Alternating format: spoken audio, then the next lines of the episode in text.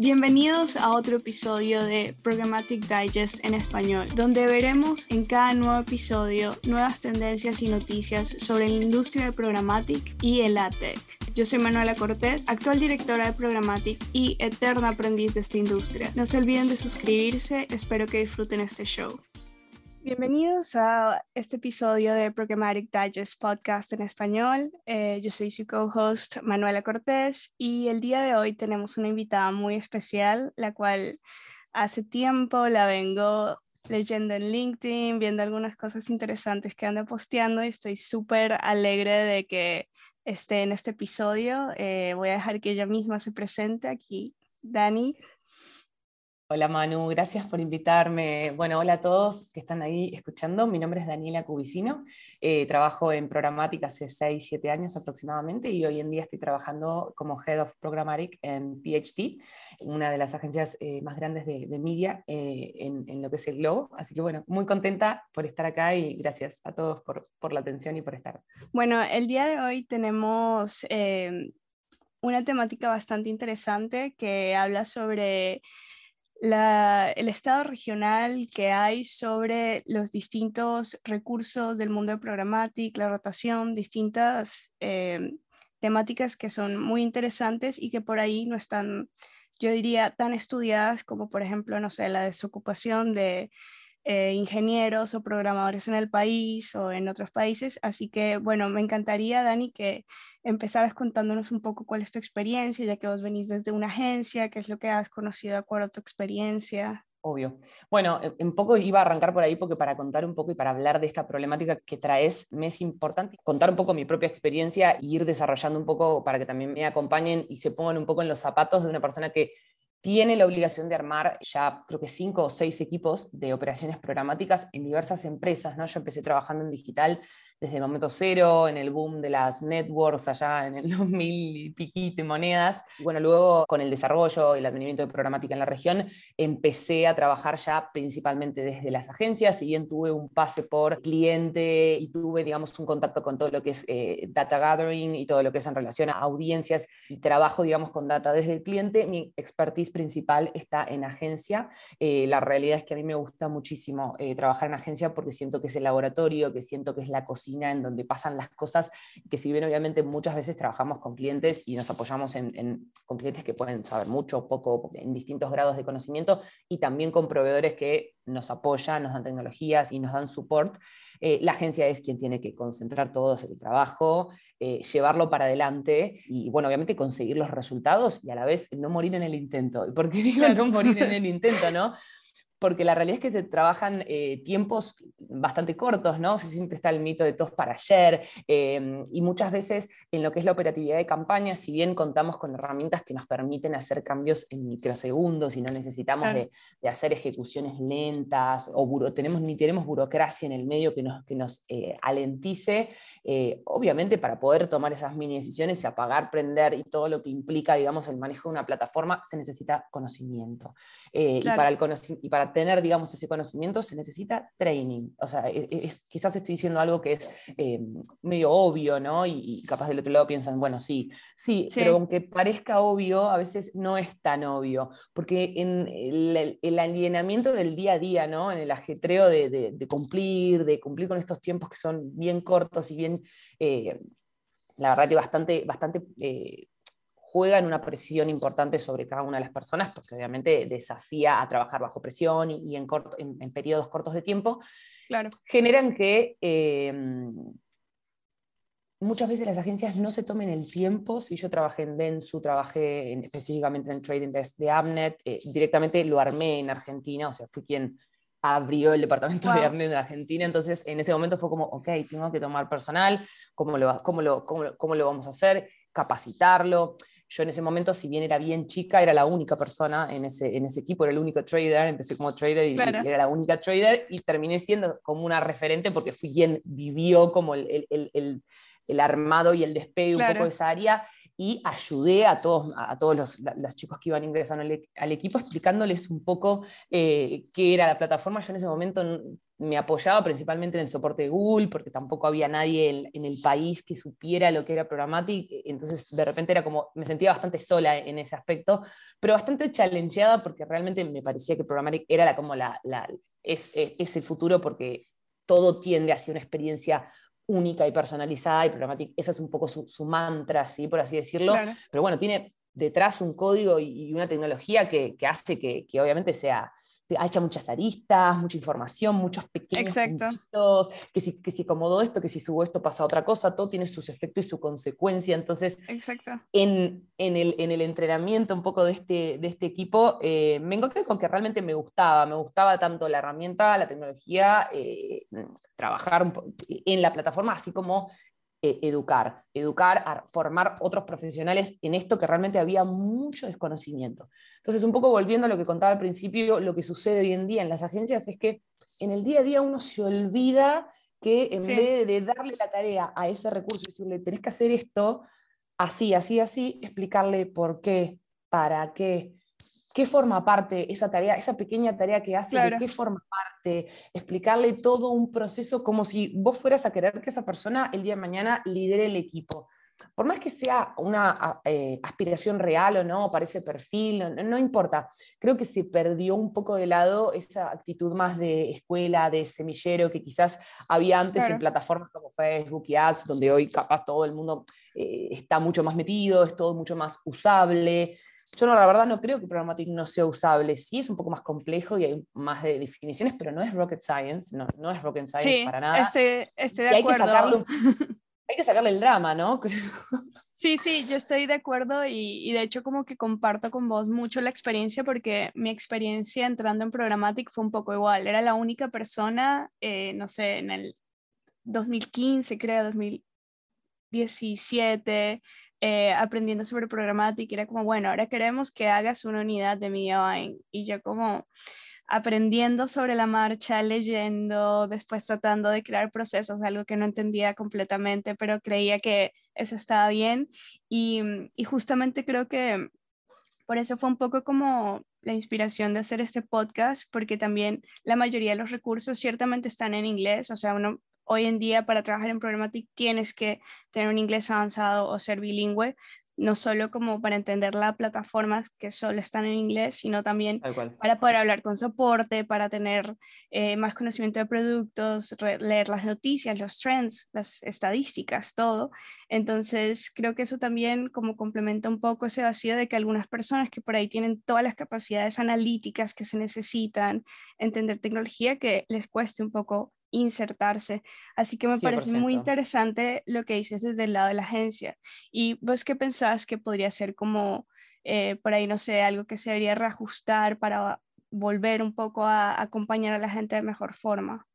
Mira, a ver, justo 100% lo que decís, estoy 100% de acuerdo, o sea, ya tenés una limitación de idioma, lo cual, bueno, hace que obviamente tengas muchísimo menos, menos cantidad de personas disponibles por una cuestión estadística, entonces ya sobre, ponele que vamos a trabajar sobre el universo de eh, personas que saben inglés, ya ahí tienes otro challenge que es eh, principalmente lo que es el aspecto generacional, ¿no? Al menos yo soy del 90, por ejemplo, soy bien millennial, y la verdad que trabajo tanto con gente de los baby boomers, que hay un montón, o sea, gente más grande que yo, y también con gente mucho más chica. De hecho, en los equipos que fui trabajando, siempre tenía gente de casi hasta 10 años menos que yo. Hoy, de hecho, trabajo con gente 100% centennial, chicos que nacieron en el 2000, y creo que ahora un poco llevándolo más al lado de, primero dije, bueno, sí o sí, o sí un proceso de aprendizaje que les brinde a ellos un conocimiento más 360 eh, de Programmatic y también de todo lo que es eh, la, estrategia digital, para también entender qué rol toma Programmatic sobre otras medias, que eso a veces muchas veces se olvida y creo que es fundamental,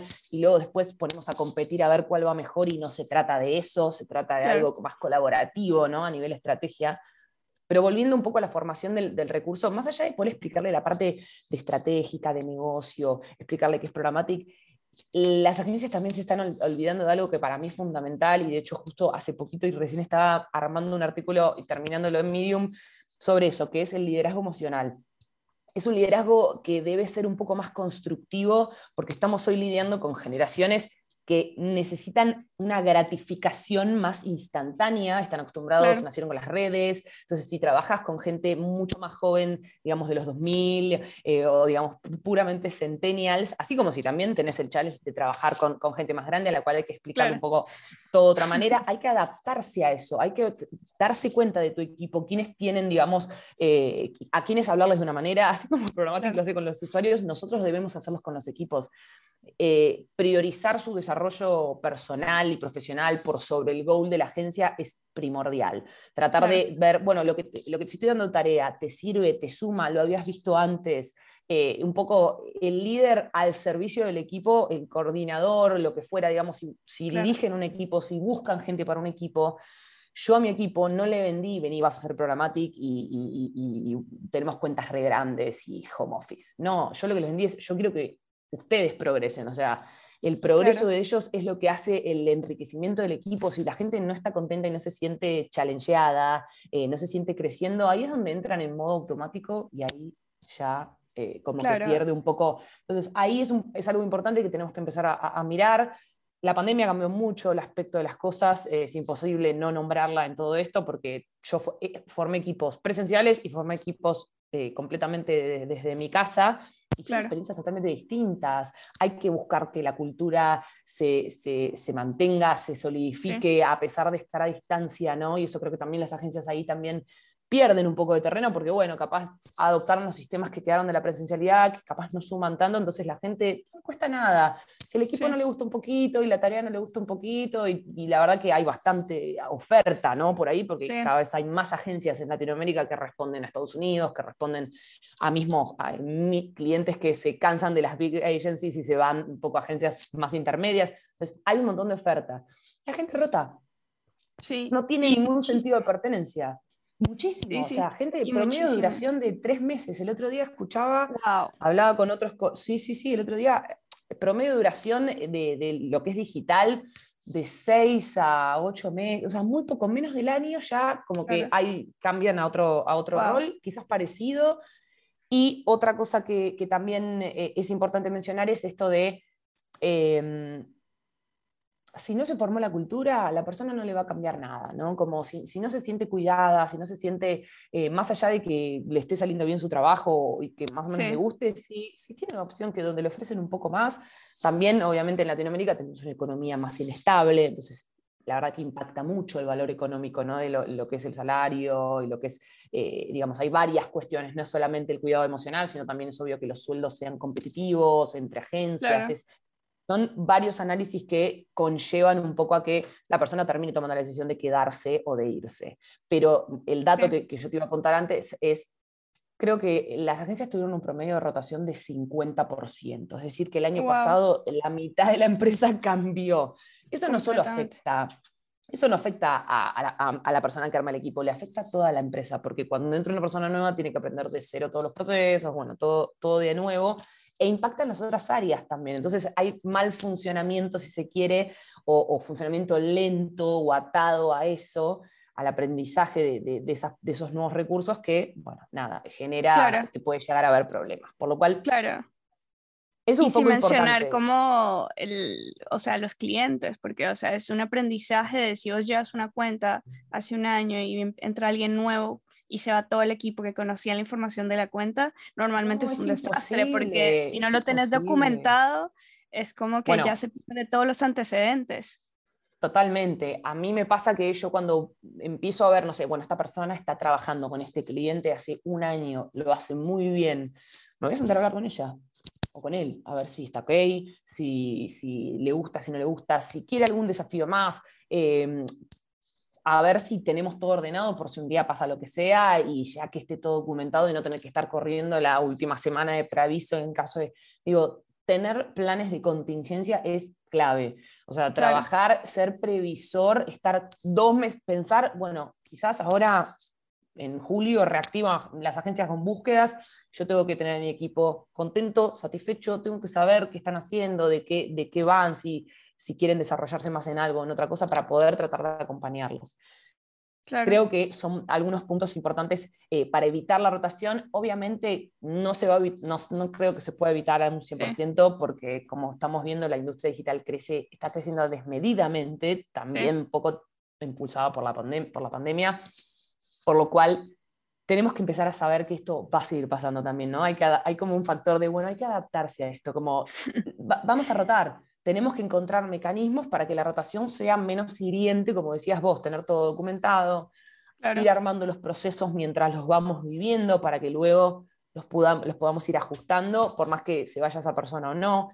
Nadie es... Em, eh, imprescindible para una compañía, pero a la vez sí la información y lo que hacemos lo tenemos que tener bien ordenado, hay toda una parte de la organización que tiene que ser primordial, todos tenemos que poder entender el trabajo del otro ordenadamente, en carpetas, en una VPN, en un Drive, como cada uno lo quiera hacer, pero tienen que estar las cosas documentadas. No podemos permitir que cada recurso trabaje localmente en su computadora y después perder ese trabajo. ¿sí? O sea, todo el laburo que hacemos tiene que estar eh, compartido con todos, todos tenemos que poder tener acceso, hay también algo de la, democratización de la información, ¿no? Como todos debemos tener, que, debemos tener acceso un poco a eso. Em, claro. No es tarea sencilla, ¿no? Son muchos puntos, hay que estar como, che, esto lo bajamos acá, lo guardamos acá, che, esta persona le di feedback sobre esto, ¿cómo viene? ¿Mejoró? Instancias de evaluación, charlas, comunicación, o sea, todo eso tiene que ser parte de la habilidad blanca de una persona que lidera un equipo, eh, operativo sobre todo, ¿no? Donde quizás uno dice, ay, pero cumple su tarea bien, sí, pero ¿se está desarrollando? Sí, y yo creo que eso es como que bastante clave lo que mencionas, eh, bueno, muchísimos puntos claves, pero creo que me gustó como desde escucharlo desde el líder, porque siempre creo que es más como retroactivo de la persona que trabaja y que dice, che, me gustaría en serio tener como un plan de carrera, me gustaría que eh, entiendan que soy un recurso valioso, o sea, porque muchas veces pasa como que, bueno, tenemos hoy en día tanta gente estudiando marketing, tan, o sea, el acceso a la información de pronto de lo que es marketing digital es muy fácil, está lleno de cursos. Pero en Programmatic sí es más difícil porque, bueno, sabemos lo que ya mencionamos anteriormente, pero de cierta forma hay, como lo que vos decís, hay tanta oferta, o sea, a todos, creo que los que trabajamos en esta industria nos llegan por lo menos una oferta a la semana de, hey, vimos tu perfil, me gustó.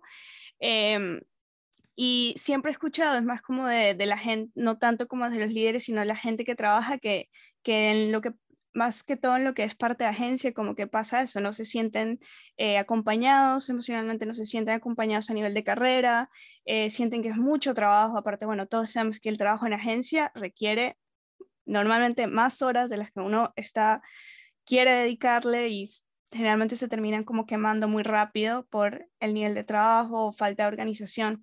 Así que me encanta escuchar como este punto de vista que vos tenés de cómo afrontar y cómo liderar a tus equipos, que es muy valioso y que es algo que realmente necesitamos porque la verdad es que personas que sepan o que tengan mucha experiencia en programática en la TAM creo que son aún menores y además que esté acompañado de buenas herramientas de liderazgo, de acompañamiento, es súper importante y simplemente me encanta poder escuchar que estás vos con ese mindset. Gracias, igual quiero dar una palabra, gracias, igual quiero dar una palabra también, o sea, los que están del otro lado dicen, ay, yo no, se desarrolla, o sea, las habilidades de liderazgo se desarrollan, si tienen el conocimiento, es una cuestión de empezar a mirar un poco más para adentro, ser un poco más introspectivos, entender que todos estuvimos en algún momento del otro lado, creciendo en nuestro primer trabajo y ponernos un poco en el lado del otro. Creo que es, un poco trabajar eso, trabajar la empatía, trabajar, eh, formar líderes, ¿no? Como ser, formar, formarse primero uno mismo como líder para poder formar a otros. es, creo que esa es un poco la, conclusión de esto y, nada, me encanta poder como... Eh, trato de contarla porque creo que es la mejor manera de que, digamos, otros se relacionen y digan, ok, puedo hacerlo, eh, quiero, quiero transmitir ese mensaje, que realmente es lograble y que yo, digamos, en un primer comienzo me costaba un montón liderar y, lo fui aprendiendo. Es algo que es un músculo que se ejercita como, como cualquier otro. Claro, perfecto, pero sí, es eh, como decís, algo que se, se aprende y todas las personas que están escuchando eh, saben que se pueden formar y que hay out there líderes tan interesantes como Dani. Em, pero bueno, quería hacerte una pregunta ahora que vos sos del lado de la agencia. Yo nunca trabajé del lado de la agencia, eh, que creo que es un challenge que siempre vi presente en la región y es justamente, em, yo le llamo como el monopolio de programmatic de las agencias grandes, de las Big Five. Em, y esto debido a que, bueno, sabemos que acceder a un DSP requiere unos costos muy muy altos para nuestra región y bueno, obviamente hay algunos DSPs tier 2 disponibles, eh, pero bueno, vos cómo lo ves desde tu lado de la agencia, como que esta realidad, si crees que, o sea, yo soy muy en pro de que eso debería de cierta forma democratizarse y que más pequeñas agencias o más empresas tengan como acceso a Programmatic porque de cierta forma siento que se, se, forma como una barrera muy grande de entrada. Si por ejemplo yo que trabajo del lado de los publishers, como a veces ingresar a ser un medio interesante para una agencia es como tiene todas estas trabas de cómo ya va. 100%. A ver, eh, está buenísima la pregunta. Creo que hay varias, como voy a tratar de, como de, primero aclarar que yo particularmente soy muy fanática de la tecnología. Era mi, me, lo, me, lo, me, lo, me lo pegó mi padre porque él también era bastante fanático y yo, la verdad que es algo que me encanta y justamente por eso soy 100% agnóstica. ¿sí? A mí me gusta tecnología sin marca. ¿sí? O sea, no, no, a mí me es indistinto, o sea, soy muy estricta y, soy muy, muy crítica, digamos, en el sentido de testear herramientas. Eh, hago el paréntesis de que creo que he testeado, no sé si todos, pero el 80% de los DSP disponibles de primera, de segunda, de tercera línea, porque en un momento de, en, un momento de mi carrera este, tuve ese proyecto, digamos, para una empresa de a ver cuál, justamente lo que vos comentabas, ser una agencia chica que quería entrar a trabajar y no lo podía hacer porque no tenía, digamos, una licencia de 10 Entonces, bueno, vamos a catar 10 vamos a ver qué posibilidades hay de, de entrar, ¿no? De, de, tener de abrir la puerta para poder trabajar, ya sea, como decías vos, de vender, como nosotros de comprar. O sea, eh, eh, olvidémonos de qué lado. Es difícil el ingreso de eh, medianas y pequeñas empresas al mundo de publicidad programática por los fees, como vos comentás, que son altos pero creo que en parte también es porque bueno, la plataforma quizás no tiene la usabilidad que sí tiene, por ejemplo, un Facebook Business Manager, un Google Ads, que digamos no tiene tantas dimensiones la plataforma. Es bastante, se trabaja casi en una, en una misma hojita, a lo sumo dos, tres solapas, eh, y después veo que la campaña hay que trabajarla, pero no requiere de un análisis tan profundo eh, y de cruzar tantas variables como quizás sí en Programmatic, por lo cual ya ahí tenés como un, un, capaz la plataforma te dan acceso, pero si no tenés un full training que te da Google, te quedás como... Sí, necesitas el acompañamiento sí o sí. Por ende, quizás también un poco por ese lado. Yo me pongo del lado de las empresas y digo, bueno, si vos sacás una plataforma que tiene acceso a todo el mundo y la gente no la termina de usar y se necesita un training, y bueno, a ver, también hay, hay un aspecto, digamos, por ese lado. Ahora, la realidad también es que Programmatic en realidad eh, funciona a grandes escalas, ¿no? Porque tiene acceso a, todo el inventario. Entonces, eso también genera que se espera que las marcas que realmente le saquen provecho tengan mínimos de inversiones más o menos eh, plausibles, digamos, para la cantidad de universo, ¿no? para dar un ejemplo rápido y random para que, para que lo entendamos, hay 34 millones de habitantes que tienen en Argentina, por ejemplo, acceso a, un, a, Internet, ya sea un teléfono o a lo que fuera, y de ese 34, por, de, ese 34 millones por ciento, para poder alcanzar a un número de un 80%, un número lógico, yo necesito arriba de 12 millones de pesos por mes, que no es un número chico.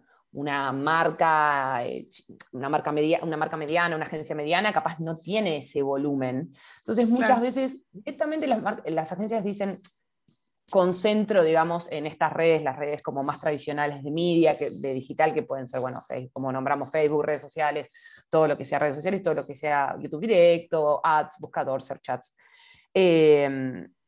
Por eso como que queda un poco como monopolizada en, bueno, porque es, digamos, cuando la marca ya tiene un nivel donde ya llegó a un límite, donde ya no puede generar mejores, eh, mejores eficiencias en las redes tradicionales y ahí abre a Programmatic como en una manera de pensarlo, ¿no? Si bien obviamente puede ir a la par ese crecimiento, digo, Programmatic es la escalabilidad de esa pauta. Entonces, no todas las marcas hoy en día tienen esa posibilidad. Por eso también es como que yo creo que las tecnologías terminan diciendo, no hagamos esto participativo, si después la, agencia chica va a invertir mínimos que no van a, ser realmente significativos. Entonces, está, está también eso. Después también entender que no es necesario tener un Google que tiene un fee alto y que quizás es como hay la mejor, el mejor DSP. Hay, todos los DSP tienen las mismas conexiones. De nuevo, yo como conté, a mí me gustan las tecnologías y yo analicé, digamos, las tecnologías y la tecnología programática es un código que es accesible por todo el mundo, que hizo un tipo en Asia y ese código le ponen adelante una interfaz. Google le puso una, las otras herramientas le pondrán otra, pero la tecnología y la lógica es la misma, por lo cual, si no puedo acceder a Google por X razón, porque el partnership, porque no sé qué, puedo acceder a cualquier otra herramienta que quizás me la, más de segunda línea, como decías vos, que va a tener perfecta funcionalidad igual. Y, también hace que Google pierda un poquito de terreno, ¿no? Porque si no, como que ahí también Google monopoliza un poco. Ahora, ¿por qué Google está tan instalado? Y eso es algo como que quizás de las agencias se ve mucho. Por eso me parece que está bueno contarlo, que es Google ha puesto un punto de producto en cada end del proceso. Tiene un producto para los publishers, tiene un producto para el exchange del inventario, tiene un producto para la, para el, para anunciante, tiene un producto para la serving, tiene un producto para todo, para, para data, etc. Entonces, ha monopolizado todo el, el, entorno, ¿sí? El, ecosistema programático lo domino a tal punto de que puede, eh, primero, ofrecer audiencias a costos muy baratos, eh, hace que la sincronización de sus productos, si los elegís a todos, sean mucho más veloces. Entonces las agencias más grandes dicen, no, bueno, voy con Google y voy con todos los productos de la suite de Google que me aseguran no tener problemas de compatibilidad, no tener problemas de, eh, incompatibilidad, me refiero a creativos, cosas por el estilo, no tener problemas de discrepancia, te olvidas eh, entonces, da esa herramienta que a la agencia le termina conveniendo tener la G Suite completa y de última poder contar con uno u otro DSP extra por alguna que otra funcionalidad. Pero si, yo, si yo estoy, estuviera en lugar del lado de los publishers, eh, o también del lado, de los, del lado del publisher, claramente el objetivo es conectarse a los exchanges con su inventario para poder venderlo a través de no solo Google, digamos, todas las herramientas. Pero desde el lado de la agencia yo lo que recomiendo es contacten eh, a, partner, a las agencias partners que tienen la posibilidad de revender, ¿sí? de revender, eh, me refiero a revender de de, dar accesos en nombre de Google, por ejemplo, si los quieren probar, ¿no? con algún fee un poco más negociado y adaptado a su necesidad, o si no, también láncense a probar los DSPs más caseros, como le digo yo, que son un poco más rústicos, pero son igual de útiles y, les van a servir, aunque sea en un comienzo, como para empezar a trabajar y seguramente la empresa que se los brinde les va a poder dar un acompañamiento mucho más grande eh, y, seguro que Google, que es una empresa gigante y que cuesta que te contesten un mail. Eh, por lo cual, creo que son varias cosas, eh, pero es un poco de todo, ¿no? Es un poco de la necesidad suplida para las agencias por los grandes DSPs, que ya está todo armado con un fee que obviamente pueden pagar los clientes grandes, y después está lo que es el long tail de agencias y publishers que quieren tener acceso que quizás tienen que ir a herramientas un poco más, eh, un poco más rústicas, como decía antes, pero que igual para mí sirven y, me parece que es importante apostar porque muchas veces resultados que creíamos ya que no se podían mejorar en algunas otras plataformas, con la escalabilidad y con la proyección y con el, vasto inventario programático se termina pudiendo hacer, por lo cual, nada, incentivo un poco a que, aunque haya algunas eh, algunas dificultades para acceder y que a veces es un poco más costoso, es valioso, realmente es valioso y para mí es muy rico eh, poder combinar, digamos, una estrategia con, con programática y con creatividad asertiva, bueno, muchas cosas que hacen que la experiencia del otro lado sea mucho más eh, valiosa que lo que ya estamos acostumbrados a ver en redes sociales, ¿no? Como algo más completo. Claro, claro, sí, no, perfecto. Y es, eh, sí, por lo menos para mí desde el lado del publisher, em, sí tenemos como que esta situación como odio-amor fuertísima contra Google porque, o sea, es uno de los ad más importantes y justamente es lo que os decís, si querés vender un deal eh, a otro DSP, tiene que ser muy específico una lista de DSPs con los que puedes hacer, si no tienes que hacer otro tipo de deal, no puedes transmitir data, por lo menos en Europa es muy difícil con el GDPR, directamente no puedes transmitir data entre un DSP de otra compañía que no sea Google, entonces como que son un montón de pequeños challenges eh, que todos tenemos y surgen con las nuevas ideas y reglas que se están instaurando en la industria. Em, pero sí, eh, te entiendo perfecto y, me encanta esto de como que poder probar otros DSPs. Eh, yo por lo menos me acuerdo que el, primer DSP que utilicé, que ya no es el monstruo que es ahora, fue Basis de Centro, eh, que me acuerdo que era un chico de Argentina que vivía en Canadá y no sé, lo contacté y me dijo, sí, utilízalos. Y como que Fede, y me decía como, sí, sí, sí, no, no te cobro fees, no importa, vamos a utilizarlo a ver, y, me encantó, y soy muy, muy, muy, muy fan. Eh, de Basis. ha crecido, en el caso de Basis que lo mencionás, aprovecho y hago la mención, pues yo trabajé con Basis casi dos o tres años, y yo encontré la plataforma en condiciones no, eh, no malas, pero digo, no aterrizables para Latinoamérica. ¿Sí? no tenía proveedores de data de Latinoamérica, había un montón de cositas que había que como que ajustar. Y me acuerdo que charlaba con Fede y le decía, Fede, amo la intención, pero no me sirve por esto, por esto, por esto, por esto. Y él me decía, a mí me encanta que me critiques porque yo me doy vuelta y se lo paso a producto. Ellos tienen el, ownership de su tecnología, lo cual hace que puedan hacer cambios en la plataforma continuamente. Y lo que ha crecido Basis en este último tiempo es realmente remarcable. Así que Basis es una opción súper, súper, súper válida para, para, para trabajar acá en Latinoamérica eh, así que sí, recontra, es un ejemplo muy bueno ese. Sí, sí, sí, es una empresa y me acuerdo que como las opciones que ellos tienen como para Estados Unidos, no sé si en la TAM ya llegaron, pero todo lo de hacer media planning y cómo, cómo podías... Sí, ya están disponibles, el portal. Sí, era increíble, o sea, como yo solo quería que funcionara acá. Pero bueno, sí, sí, sí, está disponible hace, ponele que un año y medio, creo, un poquito más, pero lo que me decía Fede es, le estaba costando que en su momento les costaba como todo, ¿no? Como que cada industria tiene, cada agencia en Estados Unidos se maneja de una manera, eh, en, en, Argentina, por ejemplo, de repente hay algunos eh, operadores de plataforma que hacen estrategia y otros que no. Entonces, depende la agencia y depende el, rol de la persona, es que le van a dar uso a ese tipo de features o no, pero la verdad que sí. Otra cosa que quería mencionar que vos me decías, no, para los medios que somos más chicos es muy difícil entrar en agencia, es un punto muy interesante si quiero hacer como un hincapié en eso. Hay algo de la agencia que también, obviamente, si bien da su recomendación y, trata de sumar eh, valor desde, obviamente, nuevos partnerships y nuevos inventarios y todo, también da servicio al cliente. Eso no nos podemos olvidar que damos servicio al cliente y muchas veces el cliente es como, bueno, me encanta todo esto que me estás presentando, pero yo quería salir en Clarín, por decir un diario conocido de Argentina. Entonces vos decís, bueno, armé todo esto y, y, de repente vamos a hacer un PMP solo con un diario y a mí no, como agencia, no, no más allá de que me sume o no, claramente no es la recomendación que nosotros damos.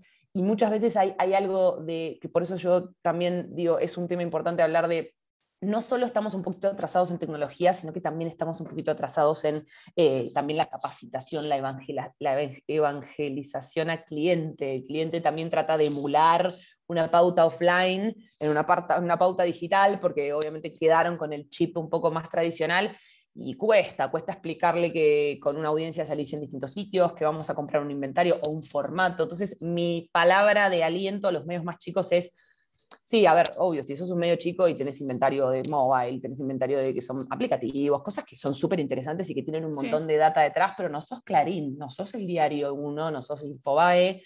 Mi, eh, mi consejo es eh, eh, enfóquense en los formatos, enfóquense en hacer buenos ads, que no sean intrusivos, que sean interactivos, eh, que, sean, que tengan como más un soft, eh, una interacción más como suave, porque creo que de esa manera nosotros lo vamos a poder empujar y lo vamos a poder vender mejor. Nos cuesta mucho a nosotros empujar una pauta y explicarle al cliente, no, pero vas a salir en aplicaciones, ay, pero ¿de qué? De jueguitos, no, mi marca, yo no quiero que esté ahí la marca. bueno, y arranca toda una situación que es como, te juro que va a funcionar bien, no te creo. Bueno, ok, claro, es lo que vos digas, vos pones la inversión.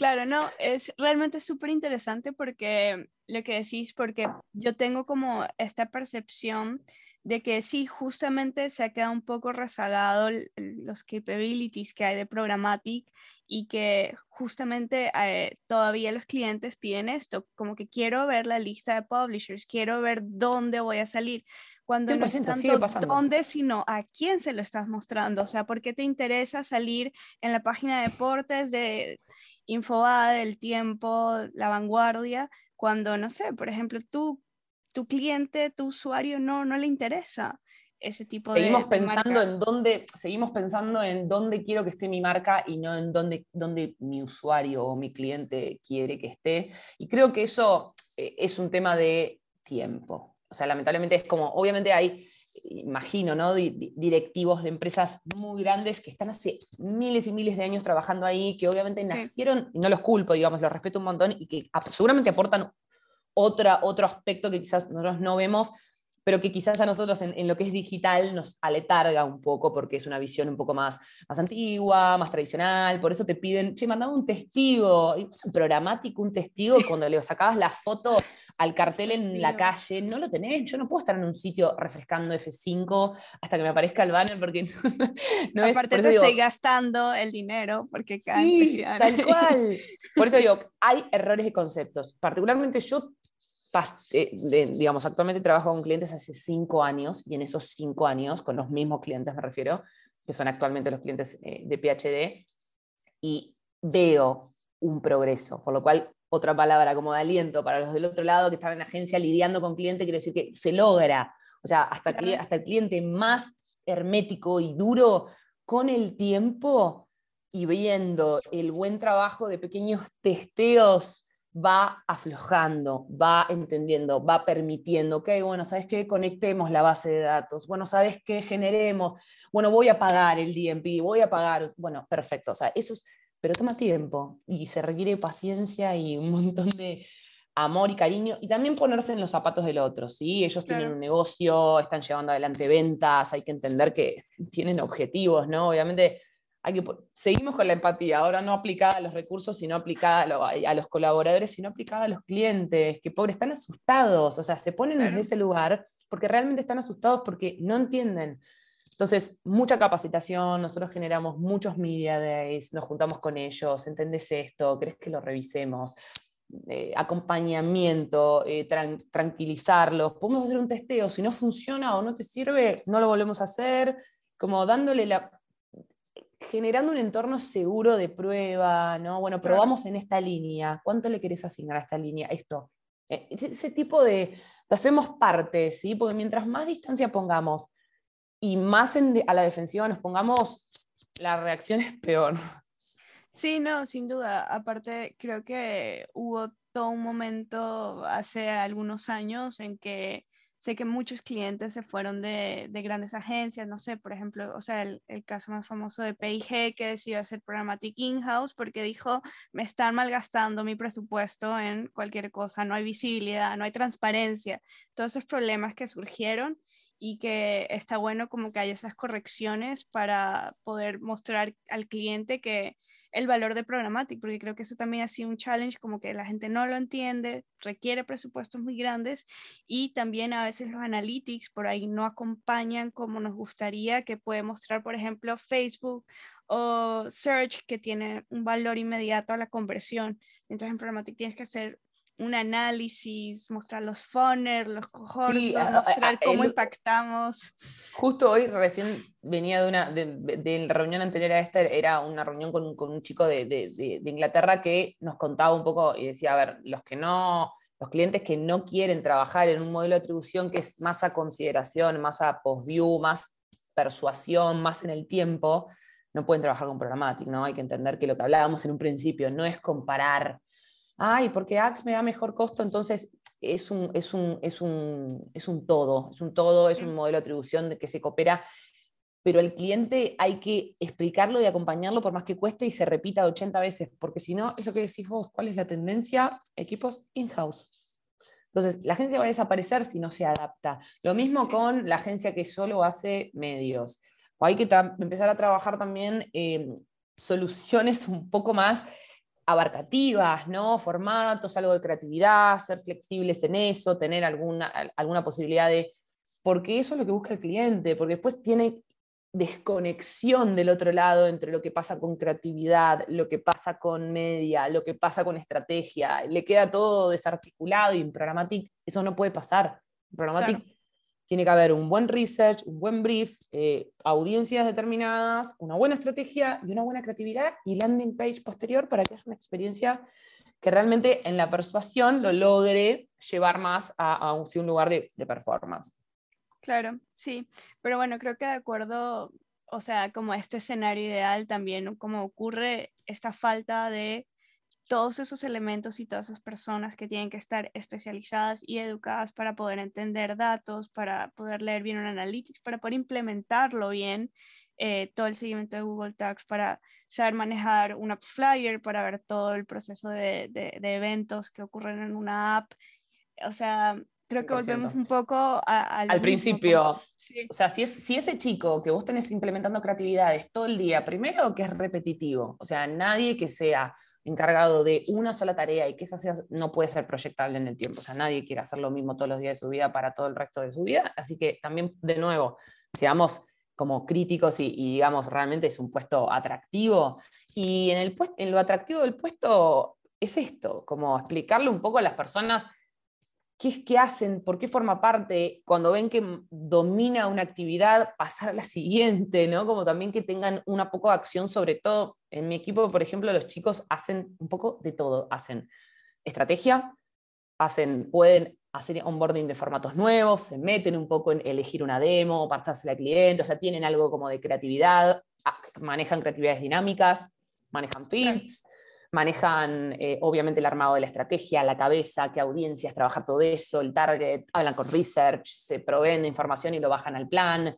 Eh, después tienen toda la parte operativa, de plataforma, más nerd, trabajan, sacan, y después tienen la parte analítica, de reporting, insights, y cubre como un poco de todo. Entonces, no hacen lo mismo todo el día. Están, tienen distintas tareas que los mantienen frescos ¿no? y que los mantienen como y un poco eh, al principio lo que, lo que hablábamos de, las plataformas y las plataformas cambian todo el tiempo, ¿no? Entonces, si uno quiere estar entretenido, puede estar entretenido, porque siempre nosotros nos mandamos, ay, ¿vieron esto? Esto es nuevo, alguien lo probó, como que se arma como ese hub de conocimiento, de, che, alguien probó tal cosa, como esa, también esa alimentación hay que generarla, la tenemos que generar como líderes, porque además de, de que no, de decirle no a la monotonía de la, de la actividad, generar esa comunidad en donde te podés respaldar, así como estamos nosotras acá haciendo este podcast, porque obviamente queremos charlar con alguien que yo me siento con mi novio y pobre, no puedo hablar nada.